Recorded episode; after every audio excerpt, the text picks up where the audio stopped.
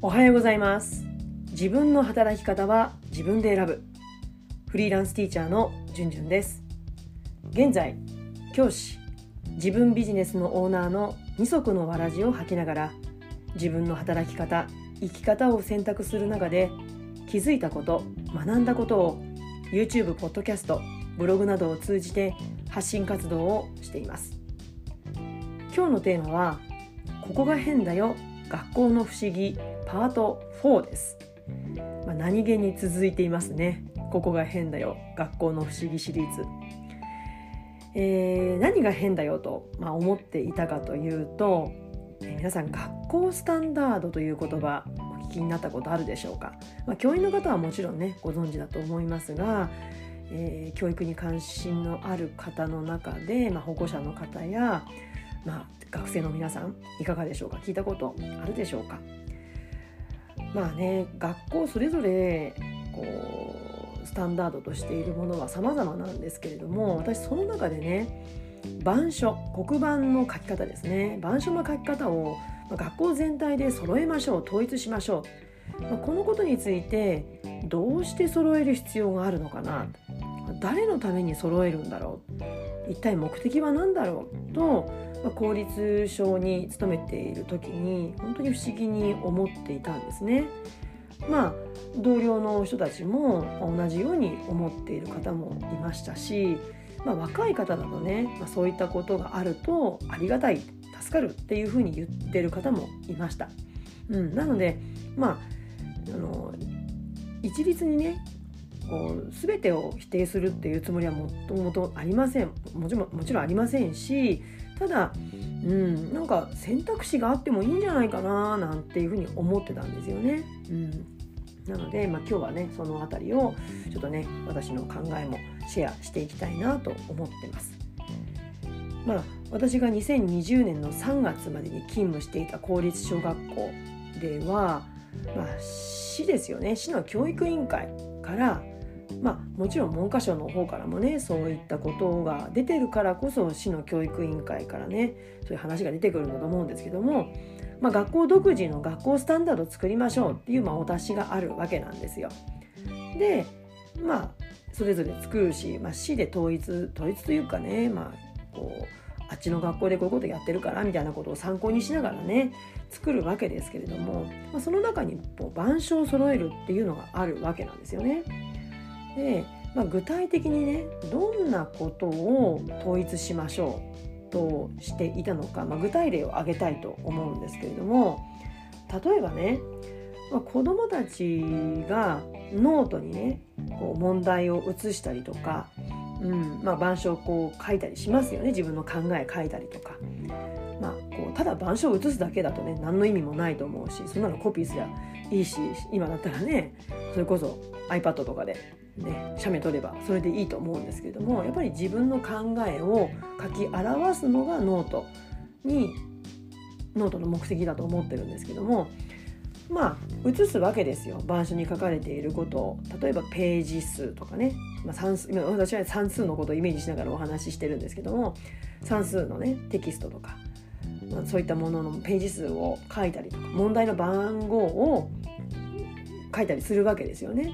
でそれがこう板書とねノートをリンクしてた方が子どもたちやりやすいので、まあ、そのためにこう子どもたちのノートにもねライン縦ラインを引かせるわけですよ。ラインの左側に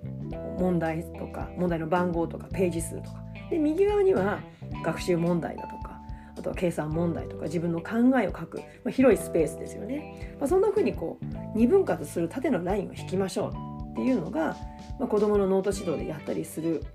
人もいるんですよね。でそうすると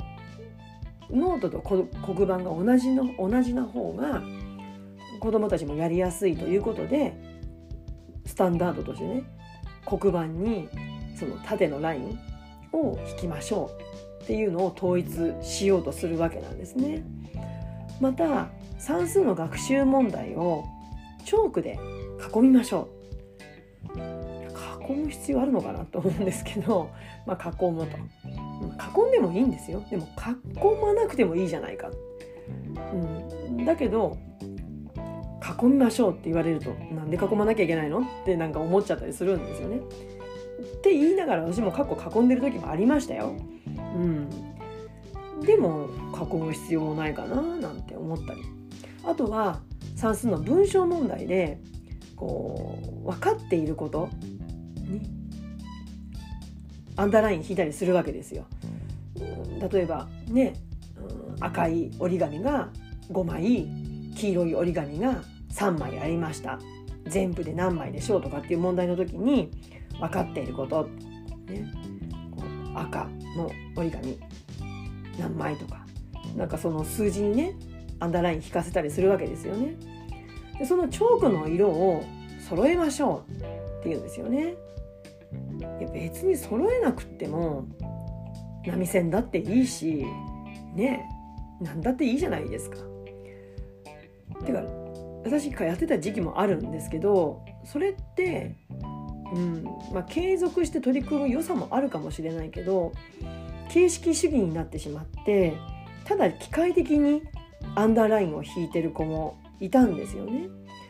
なんかここでの目的って問題を把握すること問題の意味を把握することが大事だからアンダーライン引くよりも例えば文章を絵に表してみるとかそういうことの方がよっぽど問題の意味を掴んでいるかどうかがはっきり分かるわけですよね。だから学校を挙げて統一する必要があるのかなと、まあ、首をねかしげてしまうものもあったんですよね。まあ、他にもねスタンダードってあるんですよ。授業中に机の上に置くものや置き方を学校全体で統一しようとしたりとか発言する時のねその発表のやり方仕方を同様に統一したりする。まああの何々だと思います理由は何々ですっていうような方をね提示してあげることは必要だと思いますでもだんだんだんだんそれはこう子どもたちもね変えていこうとするししてほしいと思うんですよね、うん、だから提示することはいいけれどこれでやんなきゃいけないっていう強制力が働くのが私はどうなのかなって思うんですよね。まあ、あのネットでね学校スタンダードとか具体例っていう検索をかければ本当にさまざ、まな学校のスタンダードの例が出てくると思います。また、まあ、それと一緒に、まあ、著名な、まあ、教育者の方たちがスタンダードのメリットデメリットを挙げているので、まあ、もちろんその両方があるのは私も分かっています。うん、だから大切なことって繰り返しになりますけど教育委員会とか文科省からねスタンダードを作りましょうってお達しが来たからスタンダードをこう周りの学校がやっているようなことを同じように掲げるのではなくて、うん、型にはめるとかではなくてね。やっぱりこう教師集団が目の前の子どもたちの実態を見ながら話し合いを通してこういう力を育てたい。じゃあこういったことを普段大切にしたいしていきたいよねっていうことで合意形成図りながらね、うん、やっぱ決めていくことが大事だなって思うんですよね。でそれはやっぱり選択肢がいくつかあって選べる、うん、スタンダードを、まあ、主理派でね言えば主はスタンダードだとしても理派の部分をの段階にいる教師までも主をやらねばならないっていうのはちょっとおかしいんじゃないかなって思うんですよね。もちろんね時に主に戻ってそしてまた作り直すっていう過程もベテランと言われる経験年数の人たちもね必要だとは思います。うん、でもこう一様に主を守れっていうのがちょっと違和感を感じざるを得ないなと思うんですね。またそのスタンダードを子どもたちにねこういう理由でやっているよとか、まあ、そういったことをね、まあ、子どもたちも保護者の方にもね同意を得ながら全員で作り上げていくスタンダードであれば私は、うん、大賛成だなって思います。まあ、こういったことを言うとね時間がないとかそういうことになりがちなんですけれどもうんじゃあ一体何に時間をかけるのかな？じゃあかけなくてもいいことにかけてんじゃないかな？なんて思ったりもします。場所をね統一することでよく学年が変わっても指導しやすいっていういう方がいるんですけれどもまあちょっと私はそれは異論があるんですよね。だって子供って大人が思う以上に柔軟性があるじゃないですか。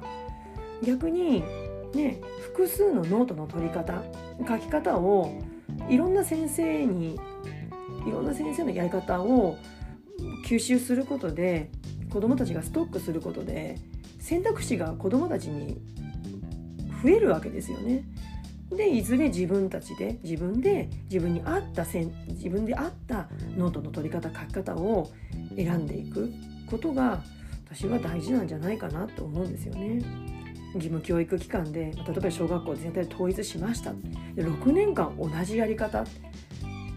算数のノートに縦線引いて左側がページ数問題の番号。左右側が自分の考えや板書を写すコーナー。これ以外にもいろいろありますよね。うん、なのでやっぱり自分で選んでいくっていうことのためにも複数の選択肢があることが大事。いろんな先生たちにいろんなやり方を教わることが大事なんじゃないかなって思います。私もね若い頃は学校全体で系統性持って、うん、系統性測って指導に当たるべきだと思ってる時期も確かにあったんです。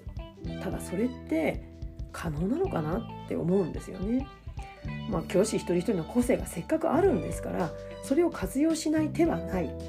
と思います、まあ、子どもたちが社会に出れば出会う人それぞれいろいろなんですからもうそれこそ系統性もなければ統一もされてるわけがないですよね。自分が相手に対してどのように関わるかが大切で決して相手を変えることを望んでは子供自身が苦しむだけじゃないかなって思います。いろんな人から学ぶで自分で選択していく人との関わり方を自分で選んでいくっていうこと。対象に対して自分がどう関わるかを自分で選んでいくことが大事だなと思います。まあねスタンダードがあることで全国どこへ行っても同じ教育が受けられるっていうメリットはあるかもしれません。でも果たして同じになるんですかね。だって教師は金太郎飴じゃないですから。子どもたちだって金太郎飴のような先生と義務教育期間9年間も付き合っていたら私は退屈じゃないかな。って私がもし子供だったらいろんな先生からいろんな個性のある先生たちから学びたいなって思います。自分に合う先生や合わない先生との出会いさえも長い目で見たらその子の糧になると私は今考えていますでも合う合わない、ね、合わないとジャッジされた時に教師はもちろん悲しい残念ですよでもでもそれでも教師側は精一杯子どもたちのためにベストを尽くすのは言うまでもないと思います。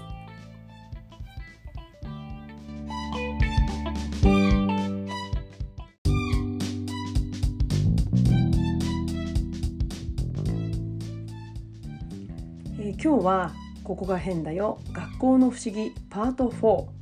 えー、学校スタンダードの中の板書を学校で統一することについてここが変だよ不思議だねっていうことについてお話をしました、え、今日の内容に関するご感想ご意見ぜひお待ちしています。また教育子育てに関する悩み相談も受け付けていますので、えー、一人で悩まずにぜひ私でよければお声がけください。そういったメッセージやコメントは LINE 公式からお送りください。またインスタグラムも力を入れて情報発信しています。このポッドキャスト YouTube でお話ししている内容を画像と文字で端的に発信しています。ぜひチェックしてみてください。リンクは概要欄にありますのでご覧ください。それでは次回のポッドキャスト YouTube まで。Let's have fun! バイバイ!